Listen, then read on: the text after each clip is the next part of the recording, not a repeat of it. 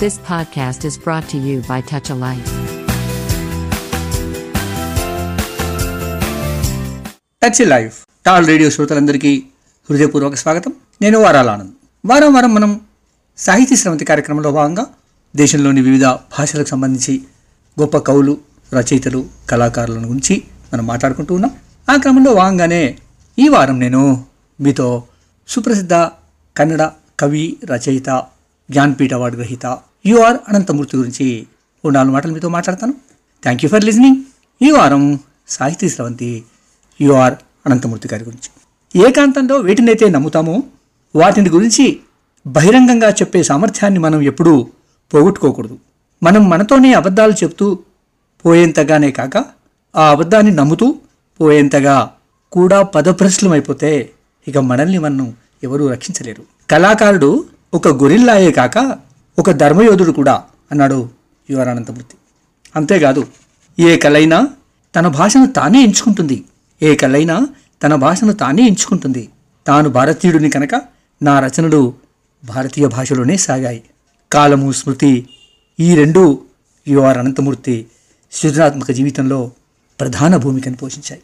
ఆంగ్లంలో నిష్ణాతుడు ఆంగ్లంలో పెద్ద మేధావి ఆంగ్ల భాష మీద అనితర సాధ్యమైన పట్టు ఉన్నప్పటికీ కూడా యువర్ అనంతమూర్తి తనను తాను వ్యక్తం చేసుకోవడానికి సృజనాత్మకమైన రచనలు చేయడానికి తన మాతృభాష అయిన కన్నడనే ఎంచుకున్నారు. ఆయన కన్నడలోనే కథలు రాశారు కన్నడలోనే నవలలు రాశారు కన్నడంలోనే కవిత్వం రాశారు కన్నడంలోనే జ్ఞాన్పీఠ అవార్డు కూడా తీసుకున్నారు. అలాంటి యుఆర్ అనంతమూర్తి పశ్చిమ కర్ణాటకకు చెందిన మధ్వ బ్రాహ్మణ కుటుంబం నుంచి వచ్చినవాడు. ఆయన పంతొమ్మిది వందల ముప్పై రెండు డిసెంబర్ ఇరవై ఒకటిన కర్ణాటకలోని షిమోగా జిల్లాలోని తీర్థహల్లి తాలూకాలో ఓ చిన్న గ్రామంలో జన్మించాడు. అనంతమూర్తి దుర్వాసదపురం అనే చిన్న గ్రామంలో సాంప్రదాయ సంస్కృత పాఠశాలలో తన విద్యాభ్యాసాన్ని ప్రారంభించాడు. అక్కడ ప్రాథమిక విద్య అనంతరం తీర్థహల్లి మైసూరులో విద్యాభ్యాసాన్ని కొనసాగించాడు. మైసూరు విశ్వవిద్యాలయంలో ఆంగ్ల భాషలో ఎంఏ పట్టభద్రుడయ్యాడు. ఆ తర్వాత ఉన్నత విద్య కోసం ఇంగ్లాండ్కు వెళ్ళాడు. కామన్వెల్త్ స్టూడెంట్ స్కాలర్షిప్కి అర్హుడై పంతొమ్మిది వందల అరవై ఆరులో ఇంగ్లీష్ సాహిత్యంలో యువర్ అనంతమూర్తి పిహెచ్డి పొందారు. డాక్టర్ యుఆర్ అనంతమూర్తిగా మారాడు. మధ్వ బ్రాహ్మణ కుటుంబాల్లో ఆచారాలు కాలక్రమంలో ఎట్లా సంకుచితంగాను అమానుషంగాను మారిపోయాయో ఆయన తన సాహిత్యమంతటా ఎత్తి చూపుతూ విమర్శిస్తూ వచ్చాడు. కానీ ఒక చింతన వైఖరిగా ఆయనలో మధ్వం బలంగా మిగిలి ఉండడమే కాక ఆయన్ను చివరిదాకా నడిపించిందనే చెప్పాలి. మరో గొప్ప కన్నడ రచయిత మహాకవి కువెంపు కూడా ఆ తాలూకా వాడే పర్వత ప్రాంతమైన మలేనాడులో జన్మించిన ప్రతిభా సంపన్నులైన ఆ ఇద్దరు రచయితలు వేరువేరు కాలాల్లో ఈ శతాబ్దపు గొప్ప కన్నడ సాహిత్యానికి నవ్య రూపాన్నిచ్చారు. కువెంపు నవోదయ ఉద్యమ స్థాపకుల్లో ఒకరు కాగా నవ్య ఆధునికవాదాన్ని యుఆర్ అనంతమూర్తి ముందుకు నడిపించారు. అనంతమూర్తి కువెంపు శివరామ కారంత్ లాంటి మహారచయితలు రూపొందించిన కన్నడ సాహిత్యానికి వారసుడిగా నిలబడ్డాడు. అనంతమూర్తి తండ్రి గారు ఉడిపి రాజగోపాలాచార్య తల్లి సత్యమ్మ. ఉడిపి రాజగోపాలాచార్య అనంతమూర్తి ఇరవై శతాబ్ది ఉత్తరార్ధంలో భారతీయ సాహిత్య ప్రపంచంలో అగ్రజేని సాహితీకరణుడుగా గుర్తింపు పొందాడు. ఆయన పంతొమ్మిది వందల అరవై ఐదులో రాసిన సంస్కార నవలని పంతొమ్మిది వందల డెబ్భైలో పట్టాభి సినిమాగా తెరకెక్కించాడు. ఆ సినిమాకు అవార్డులతో పాటు అనేక సంచలనాల్ని కూడా సొంతం చేసుకోవడంతో అనంతమూర్తికి నవ్య కన్నడ సాహిత్యానికి దేశంలోనే కాక ప్రపంచంలో కూడా ప్రశస్తి రావడం మొదలైంది. అనంతమూర్తి ఆరు నవలలు నలభై రెండు కథలు ఒక నాటకం ఐదు కవితా సంపుటాలు ఐదు వ్యాస సంపుటాలు వెలువరించారు. మైసూరు విశ్వవిద్యాలయంలో ఉన్నత విద్యను అభ్యసించిన తర్వాత పంతొమ్మిది వందల యాభై ఆరులో అక్కడే ఇంగ్లీష్ విభాగంలో ఉపాధ్యాయుడిగా పని ప్రారంభించాడు. తర్వాత బ్రిటన్లోని బర్మింఘమ్ విశ్వవిద్యాలయంలో పీహెచ్డీ చేశారు. ఆ తర్వాత మైసూరు విశ్వవిద్యాలయంలో ప్రొఫెసర్గాను శివాజీ విశ్వవిద్యాలయం అయోవా విశ్వవిద్యాలయాల్లో విజిటింగ్ ప్రొఫెసర్గాను తను పనిచేశారు. తర్వాత కొట్టయాంలోని మహాత్మా గాంధీ విశ్వవిద్యాలయానికి వైస్ ఛాన్సలర్గా అనంతమూర్తి పనిచేశారు. ఆ తర్వాత ఢిల్లీలోని నేషనల్ బుక్ ట్రస్ట్ ఆఫ్ ఇండియాకి అధ్యక్షుడుగాను కేంద్ర సాహిత్య అకాడమీ అధ్యక్షుడుగాను కూడా ఆయన పనిచేశారు. ఇట్లా ఆయన నిర్వహించిన పదవులన్నిటి కంటే ఆయన వ్యక్తిత్వం గొప్పది ఆయన స్నేహశీల మనస్తత్వం గొప్పది. ఆయన స్నేహితుల్లో ఆశీష్ నంది మను చక్రవర్తి గిరీష్ కాసరవల్లి శివ విశ్వనాథన్ లాంటి వాళ్ళు ఎందరో ఉన్నారు. ఆయనతో ఆత్మీయంగాను స్నేహంగాను ఉన్నవాళ్ళు. ఆయన చేసిన మొత్తం కృషిలో కేవి సుబ్బన్నతో కలిసి హెగ్గోడు అనే గ్రామంలో వాళ్ళు ఏర్పాటు చేసిన నినాసం అనే సంస్థ చాలా గొప్ప కృషి. నినాసం గురించి మాట్లాడుకోవాలంటే నాటకానికి అర్థవంతమైన సినిమాకి గొప్ప వేదికైంది ఆ చిన్న ఊర్లో నాటకం గురించి నాటకాలు వేయడం నాటకం గురించినటువంటి జ్ఞానాన్ని పలువురికి పంచడం నాటకం అంటే ఏమిటి నాటకంలో శిక్షణ ఇవ్వడం అదంతా నినాసంలో చేశారు. దాంతోపాటు రూరల్ ఫిల్మ్ ఫెస్టివల్ ఒక గ్రామీణ చలనచిత్రోత్సవము అనే ఒక కొత్త భావనని నినాసం ద్వారా యుఆర్ అనంతమూర్తి కేవి సుబ్బన్న ప్రజల్లోకి తీసుకెళ్ళారు. అంత మామూలు పల్లెలో సత్యజిత్ రే నుంచి మొదలు పెడితే సత్యజిత్ రే అదురు గోపాలకృష్ణన్ అరవిందన్ ఇట్లా అనేక మంది గొప్ప గొప్ప దర్శకులంతా కూడా అక్కడికి వెళ్ళి తమ సినిమాలు చూపించారు. అక్కడ వచ్చిన ప్రేక్షకులతో తన సినిమాకు సంబంధించిన విషయాలన్నీ కూడా మాట్లాడారు. అట్లా నినాసం అనంతమూర్తి చేసినటువంటి గొప్ప కృషిలో ఒక భాగం అని చెప్పుకోవాలి. అది ఒక గ్రామీణ వేదికగా ఒక రూరల్ డయాస్గా భారతదేశ వ్యాప్తంగా మిగిలిపోయింది యువర్ అనంతమూర్తి రచనలు. అనేక భారతీయ భాషల్లోకే కాకుండా English French Russian German Bulgarian తదితర అనేక ప్రపంచ భాషల్లోకి అనువాదమయ్యాయి. అనంతమూర్తి ఆధునికులతో సంప్రదాయం గురించి సంప్రదాయవాదులతో ఆధునికత గురించి మాట్లాడతాడు. ఇరు వర్గాల వారు తమ తమ దృక్పథాల్లో ఎంత సంకుచితంగా ఉన్నారో ఎత్తి చూపుతాడు. తమ సెల్ఫ్లో కూరుకుపోయిన వాళ్ళకి అదర్ అంటూ ఒకటి ఉందని ఆ ఇతరాన్ని తెలుసుకోవలసిన అర్థం అర్థం చేసుకోవాల్సిన దానికింత చోటు ఇవ్వవలసిన అవసరం ఉందని వారిని ఒప్పించే ప్రయత్నం అనంతమూర్తి చేస్తాడు. శాస్త్రీయ సామాజిక విశ్లేషణకి రూపాలంకారాన్ని వాడుకోవడం అనంతమూర్తిలో మనం గమనించే ఒక గొప్ప విశేషం. సాధారణంగా సత్యాన్ని వివరించడం కొత్త కాదు. ప్లాటో నుంచి మొదలు పెడితే అనేక మంది ఫిలాసఫర్స్ ఆ పనిచేశారు ప్రాచీన భారతీయ దార్శనికులు ఘటపటాదుల్లో అదే చేశారు. అయితే నువ్వెంచుకునే రూపక అలంకారం ఎంత స్థానికంగా ఎంత సమకాలికంగా ఉంటే అది ఇవ్వగల స్ఫూర్తి అంత తీవ్రంగా ఉంటుంది. మానవ చైతన్యంలోని అవస్థలను వివరించడానికి రామకృష్ణ పరమహంస బెంగాల్లోని బిద్దె ఇంటిని ఉదాహరణగా వాడుకున్నప్పుడు కంటి ముందు కనిపించే దృశ్యం అనిత్యమని చెప్పడానికి రమణ మహర్షి సినిమా తెరను ఉదాహరణగా చెప్పినప్పుడు ఈ రూపకాలంకారాలు శక్తివంతంగా కనిపించింది. అవి వారి వారి స్థానికత నుంచి సమకాలిక వాస్తవికత నుంచి రావడమే కారణం. ఆ పద్ధతిలోనే యువన్ అనంతమూర్తి భారతీయ సభ్యతలోని రెండు ముఖాల్ని వివరించడం కోసం ఇంటి ముంగిలి పెరడు. Front yard and back yard అనే రూపకాన్ని ఎంతో ప్రజ్ఞతో వాడుకున్నాడు. ఆ ఒక్క ఉదాహరణ ద్వారా ఆయన భారతీయ సభ్యతకి సంస్కారానికి భాషా ప్రయోగానికి సాహిత్యానికి ఎన్నింటినో వివరించే ప్రయత్నం చేశారు యువరానంతమూర్తి ఆయన రచనల్లో విశిష్టమైంది సంస్కార నవల. అది సినిమాగా రూపొంది గొప్ప పేరును పొందింది. అంతేకాదు పెద్ద వివాదాన్ని అనేక కష్టాల్ని కూడా ఎదుర్కొంది. సంస్కార కథ విషయానికి వస్తే నారాయణప్ప అనే బ్రాహ్మణుడు తాను నిర్వహించే బ్రాహ్మణ విధులన్నింటినీ మానేసి మధ్యమాంసాలకి అడవాటు పడతాడు భగవతారాధన విడిచిపెట్టి వేశ్యతో సహజీవనం చేస్తాడు. అలా జీవిస్తూ అతను ఒకరోజు మరణిస్తాడు. అటువంటప్పుడు భారత బ్రాహ్మణ ఆచారాల ప్రకారం అతనికి దహన సంస్కారాలు చేయవచ్చునా? చెడిపోయినాడు కనుక బ్రాహ్మణ అలవాట్లకు వ్యతిరేకంగా ఉన్నాడు కనుక దైవారాధనను మానేశాడు కనుక తను చనిపోయినప్పుడు మరి బ్రాహ్మణ ఆచారాల ప్రకారం అతనికి దహన సంస్కారాలు చేయవచ్చునా? చేయకూడదా? అన్నది అప్పుడు అగ్రహారంలో పెద్ద సమస్య కూర్చుంటుంది. గ్రామంలోని బ్రాహ్మణులంతా కలిసి తమకు నాయకుడు గౌరవనీయుడు పండితుడు అయిన ప్రాణేశ్వరాచార్యను సలహా అడుగుతారు ప్రాణేశాచార్య సందిగ్ధంలో పడిపోతాడు. ఒక వ్యక్తి వ్యక్తిత్వం మీద ఇంకో వ్యక్తికి ఎంతవరకు హక్కున్నది?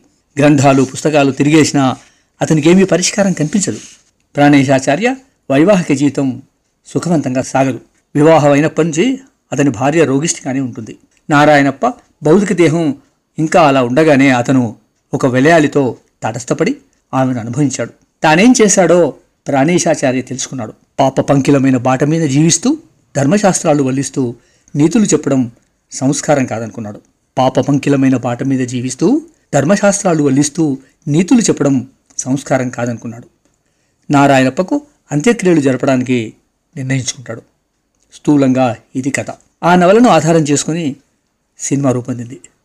ఆ సినిమా తీసిన దర్శకుడు తిక్కవరపు పట్టాభిరామరెడ్డి పట్టాభిగా తెలుగు కవిత్వ లోకంలో సాహిత్య లోకంలో సుప్రసిద్ధుడైనటువంటి పట్టాభి ఫిడేలు రాగాల డజన్ పట్టాభి సంస్కార సినిమాకి దర్శకత్వం వహించాడు.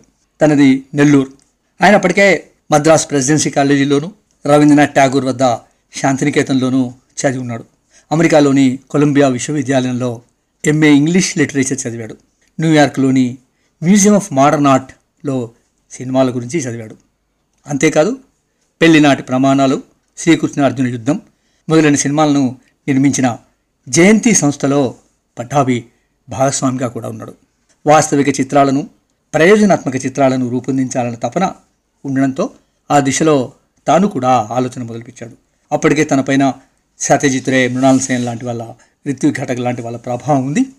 ఆ ప్రభావంతో తనకు సినిమా పట్ల ఉన్న ఆసక్తి సినిమా నిర్మాణం పట్ల ఉన్నటువంటి మమకారం వీటన్నిటి తోడుగా ఆయన ఒక మంచి సినిమా తీయాలనే ఆలోచనతో మొదలుపెట్టాడు.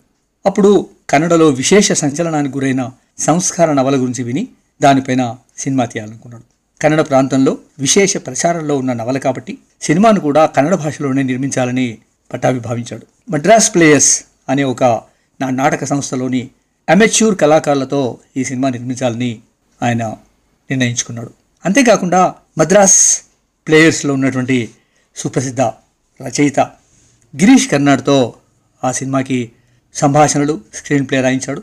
సంభాషణలు స్క్రీన్ ప్లే రాయించడంతో పాటు సినిమాలోని ప్రధాన పాత్రని గిరీష్ కర్నాడ్ పోషించాలని కోరాడు. అందులో ఉన్నటువంటి ముఖ్యమైన స్త్రీ పాత్రని పటాభిరామరెడ్డి శ్రీమతి స్నేహలతారెడ్డి నటించారు. వారిద్దరూ అప్పటికి మానవ హక్కుల గురించి పౌర హక్కుల గురించి సమాజంలో జరుగుతున్న అనేక అన్యాయాల గురించి మాట్లాడుతున్న వాళ్ళు. స్నేహలతారెడ్డి ఆ క్యారెక్టర్ని వేసింది. ఆ సినిమాకి సంగీతం శ్రీనివాసరావును ఎగ్జిక్యూటివ్ డైరెక్టర్గా తీసుకున్నాడు. ఆ సినిమా నిర్మాణానికి లొకేషన్ కన్ను అనువైన స్థలంగా శృంగేరి పీఠానికి సమీపంలో ఉన్న వైకుంఠపురం అనే గ్రామాన్ని ఎన్నుకున్నారు. అయితే ఆ గ్రామంలో షూటింగ్ జరుపుకోవడానికి శృంగేరి పీఠాధిపతి శంకరాచార్య అనుమతి కావాలి. అది అంత సులభంగా లభ్యం కాలేదు. మొత్తానికి పీఠాధిపతి అనుమతి సాధించి ఆ గ్రామంలో గ్రామ పరిసరాలలో షూట్ చేసి కేవలం ఇరవై రోజులలో సంస్కార సినిమా చిత్రీకరణను పూర్తి చేశారు. ఈ చిత్రానికి ఆస్ట్రేలియాకు చెందిన టామ్ కోవన్ అనే అతన్ని ఛాయాగ్రహుడిగా తీ- తీసుకున్నారు. ఆ చిత్రంలో సెట్లు లేవు ఏ నటునికి మేకప్ లేదు ఏ పాత్రకైనా గడ్డం పెరగవలసి వస్తే ఆ నటుడికి గడ్డం పెరిగే వరకు నిరీక్షించారే గాని ఎవరికి ఎక్కడ గడ్డం కూడా అతికించలేదు. ఈ చిత్రంలో పాటలు లేవు కానీ బ్యాక్గ్రౌండ్ మ్యూజిక్ మాత్రం ఉంది. ఆ సినిమాకు తారానాథ్ సంగీతం చేకూర్చారు. కేవలం మూడు వాయిద్యాలను మాత్రమే నేపథ్య సంగీతంలో వాడారు. ఆ సినిమాని కేవలం లక్షా ఇరవై వేల రూపాయల బడ్జెట్తో రూపొందించారు. ఇట్లా అనేకమైన ప్రత్యేకతలు కలిగినటువంటి సంస్కార సినిమా ఒక క్లాసిక్గా ఒక సాహిత్యాన్ని ఒక మంచి నవలని ఒక మంచి సినిమాగా రూపొందించినప్పుడు ఎలాంటి ప్రభావం ఉంటుంది? ఎలాంటి ప్రభావవంతమైన సినిమా రూపొందుతుంది లిఖిత మాధ్యమం నుంచి దృశ్య మాధ్యమంలోకి ఒక సబ్జెక్ట్ తీసుకెళ్ళినప్పుడు అది ప్రతిభావంతుడు ఆ పని చేసినప్పుడు ఎంత గొప్పగా ప్రభావం ఉంటుంది? నవల ఎంతగా ప్రభావితంగా ఉందో నవలను మించి సంస్కార అంతే ప్రభావితంగా ఉంది. అక్కడ ద దర్శకుడి ప్రతిభ ఆ సినిమాలో నటించినటువంటి గిరీష్ కర్నాడ్ ప్రతిభ మనకు స్పష్టంగా తెలుస్తుంది. గిరీష్ కర్నాడ్ రాసిన స్క్రీన్ ప్లే గిరీష్ కర్నాడ్ రాసిన సంభాషణలు ఆ నేపథ్యము ఆ వాస్తవిక చిత్రీకరణ ఆ సినిమాకి గొప్ప బలాన్ని ఇచ్చాయి. అంత విజయవంతంగా అంత ఆర్టిస్టిక్గా అంత కళాత్మకంగా అంత వాస్తవవాద ధోరణిలో నిర్మితమైనటువంటి సంస్కార సినిమా పూర్తయితే చేశారు కానీ అది చూసిన సెన్సార్ సభ్యులు ఆ సినిమాని నిలిపేశారు. వారు చెప్పిన కారణం ఏంటంటే ఒక కులానికి సంబంధించిన కథ ఇది. కాబట్టి ఇట్లా ఒక కులాన్ని ప్రాతిపదికగా తీసుకున్న కథ పైన నిర్మించిన సినిమాని విడుదల చేయడానికి అంగీకరించము అని సెన్సార్ వాళ్ళు అభ్యంతరం చేసి చెప్పి ఆ సినిమాను ఆపేశారు. విడుదలను నిరాకరించారు. అప్పుడు ట్రిబ్యునల్కి వెళ్ళారు. సెన్సార్ అపిలేట్ ట్రిబ్యునల్ ఉంటుంది బాంబేలో. బొంబాయిలోని సెన్సార్ బోర్డులో ఉన్నటువంటి అపిలేట్ ట్రిబ్యునల్కి ఆ సినిమాను పంపారు. అక్కడ కూడా ఆ సినిమా ప్రదర్శనకి అనేక అవాంతరాలు చెప్పి ఈ సినిమా విడుదలకి అనువుగా లేదు. ఈ సినిమాను విడుదల చేస్తే సంఘంలో సమాజంలో ఒక కులం నుంచి తీవ్రమైన వ్యతిరేకత వస్తుంది. ఇది కల్లోలానికి దారితీస్తుంది అనేటువంటి ఒక వాదన పెట్టి ఆ సినిమా నిలిపేశారు. అప్పుడు పట్టాపి రామరెడ్డి ఏం చేయాలో తోచని పరిస్థితిలో సాహిత్యకారుడు రవీంద్రనాథ్ ఠాగూర్ గీతాంజలిని తెలుగులోకి అనువదించిన వాడు సుప్రసిద్ధ తెలుగు నటుడు కొంగర జగ్గయ్య. అప్పుడు పార్లమెంట్ సభ్యుడిగా ఉన్నారు. ఆయన ముందుకొచ్చి పటాభి రామరెడ్డికి సహకరించి పటాభిని అప్పుడు సమాచార పౌర సంబంధాల శాఖ మంత్రిగా ఉన్నటువంటి ఐకే గుజరాల్ దగ్గరికి ఆయన తీసుకెళ్ళారు. ఐకే గుజరాల్కి సంస్కార సినిమాని చూపించారు. ఐకే గుజరాల్కి సంస్కార సినిమా విశేషాల్ని పట్టాభి కవిత్వ ప్రతిభని మిగతా అన్ని విషయాలు జగ్గయ్య గారు ఇంట్రడ్యూస్ చేశారు. ఆ సినిమా చూసిన ఐకే గుజరాల్ ఆ సినిమా బాగా నచ్చింది చాలా నచ్చింది. అట్లాగే పట్టాభిని కూడా ఆయన బాగా మెచ్చుకున్నారు. అదే సమయంలో బెంగళూరులో ఆ సినిమాపై నిషేధం ఎత్తివేయాలని విద్యార్థులు సమ్మెకు దిగారు. మేధావులు కవులు ప్రభుత్వానికి విన్నపం చేశారు. ఆ సినిమాను విడుదలకు అంగీకరించండి. ఆ సినిమాలో సెన్సార్ బోర్డు చెప్తున్నటువంటి ఏ ఆంక్షలు కూడా ఆ సినిమాకు వర్తించవు. ఆ సినిమాలో సంఘ వ్యతిరేకమైన సామాజిక వ్యతిరేకమైన విషయాలు ఏమీ లేవు. ఆ విడుదలకు అంగీకరించండి అని కవులు కళాకారులు కూడా ప్రభుత్వాన్ని విజ్ఞప్తి చేశారు. తర్వాత పార్లమెంట్లో కూడా ఆ సినిమా గురించినటువంటి ఒకరోజు చర్చ జరిగింది. ఆ ఒకరోజు చర్చలో అనేక మంది పార్లమెంట్ సభ్యులు మాట్లాడి ఆ సినిమా విడుదలకి సూచించారు. అట్లా ఆ సినిమా ఒక్క కట్ లేకుండా ప్రదర్శనకి అనుమతించబడింది. కేవలం ఒక సింగిల్ కట్ లేకుండా సంస్కార రిలీజ్కి అనుమతించారు. అయితే ఏ సర్టిఫికేట్ మాత్రం ఇచ్చారు? అట్లా చిత్ర నిర్మాణం పూర్తయి సంవత్సరానికి అనేక ఒడుదుడుకులు అనేక వాద వివాదాలు అనేక సంక్షోభాలను ఎదుర్కొని సినిమా సెన్సార్ ఇబ్బందులన్నింటినీ అధిగమించి విడుదలైంది. ఆ సినిమా ఆర్థికంగా చాలా విజయవంతమైంది. సంస్కార సినిమాకి ఆ ఏడు జాతీయ ఉత్తమ చిత్రం అవార్డుతో పాటు కర్ణాటక రాష్ట్ర స్థాయిలో అనేక అవార్డులు వచ్చాయి. అది మొత్తం దక్షిణ భారతదేశంలోనే కాదు కన్నడలోనే కాదు మొత్తం భారతీయ సినిమా ప్రపంచంలో ఒక చరిత్రాత్మకమైన సినిమాగా మిగిలింది. అట్లా యువర్ అనంతమూర్తి నవల పట్టాభి చేతుల మీదుగా ఒక మంచి కళాత్మకమైన సినిమాగా రూపొంది. ఇప్పటికీ మనం భారతదేశంలో ఒక ప్యారలల్ సినిమాకి సంబంధించి ఒక అర్థవంతమైన సినిమాకి సంబంధించి మాట్లాడుకున్నప్పుడు ఒక పది సినిమాల పేర్లు చెప్తే ఆ పది సినిమాల్లో సంస్కారం కూడా ఉంటుంది. ఎట్లా అయితే మనం పతేరు పాంచాలి నుంచి మొదలు పెడితే అనేక సినిమాలు చెప్పుకుంటాం కదా ఆ చెప్పుకునే క్రమంలో తప్పకుండా సంస్కార గురించి చెప్పాల్సి ఉంటుంది. సంస్కారంలో గిరీష్ కర్నాడ్ గురించి చెప్పాల్సి ఉంటుంది. సంస్కారంలో పట్టాభి చూపించినటువంటి ఆ విజువల్ ఆ కవితాత్మకంగా చూపించిన ఆ విజువల్స్ కూడా మనం గమనించాల్సి ఉంటుంది. కాబట్టి సంస్కార ఒక ఒక నావెల్ సినిమాగా మిగిలిపోయింది. అట్లా నా నవలలు ప్రోజ్ రాయడంలో చాలా నిష్ణాతుడైనటువంటి యుఆర్ అనంతమూర్తి రాసిన సంస్కార. ఇక్కడ మనం ప్రోజ్ గురించి కొన్ని మాటలు మాట్లాడుకుందాం అనుకుంటున్నాను. ఎందుకంటే మనం సాహిత్యంలో కవిత్వము కథలు నవలలు ముఖ్యంగా వచనం కవిత్వం. ఈ రెండింటి మధ్య వాద వివాదాలు ఎప్పుడూ సాగుతూ ఉంటాయి. కవిత్వం గొప్పతన వచనం గొప్పతన అనేటువంటి చర్చ జరుగుతూ ఉంటుంది. యువర్ అనంతమూర్తి వచనం రాశారు కవిత్వం కూడా రాశారు. నేను ఇందాక చెప్పినట్టుగా ఐదు ఆరు కవితా సంపుటలు రాశారు ఒక ఆరు నవలలు రాశారు లెక్కలేనని వ్యాసాలు రాశారు కథలు రాశారు. నిజానికి సుదీర్ఘ వచనం సమగ్రమైన జీవితాన్ని చూపిస్తుంది. కవిత్వం ఒక ఎమోషన్ని చూపిస్తే సుదీర్ఘమైన వచనం సమగ్ర జీవితాన్ని చూపిస్తుంది. సమస్య సమగ్రతను చూపిస్తుంది. ఒక చారిత్రక సందర్భాన్ని సమూలంగా చర్చిస్తుంది. ప్రోజ్లో ఆ వెసులుబాటు ఉంది.